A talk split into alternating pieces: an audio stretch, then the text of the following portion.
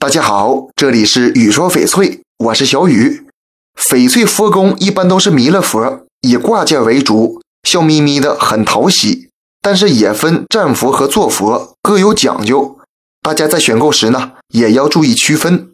在中国佛教中，弥勒佛是掌管未来世界的菩萨，传说他落入凡间，帮助人们镇邪压魔，带来安宁和愉快。于是，从古至今，人们都喜欢把快乐、平安的心愿寄托在佛宫上，所以佛宫大多都是慈眉善目、亲切端庄的。站佛和坐佛因为形态不同，价值也有所不同。坐佛福态饱满，站佛则是比较灵动。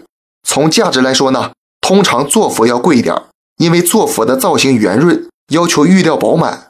坐佛体态稳重，适合年长点的人戴。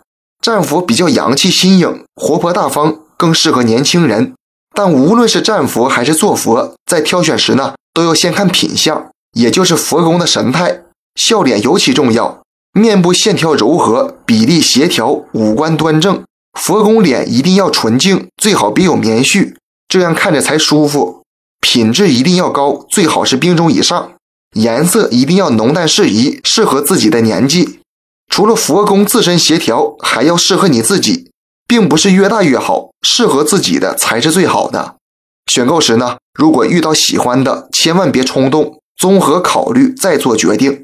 这期节目就给大家讲到这里了。小雨呢，每天都会在朋友圈更新精美、性价比高的翡翠，大家感兴趣的话，可以来我朋友圈逛逛，通过主页就可以找到我，点关注不迷路。那咱们就下一期再见了。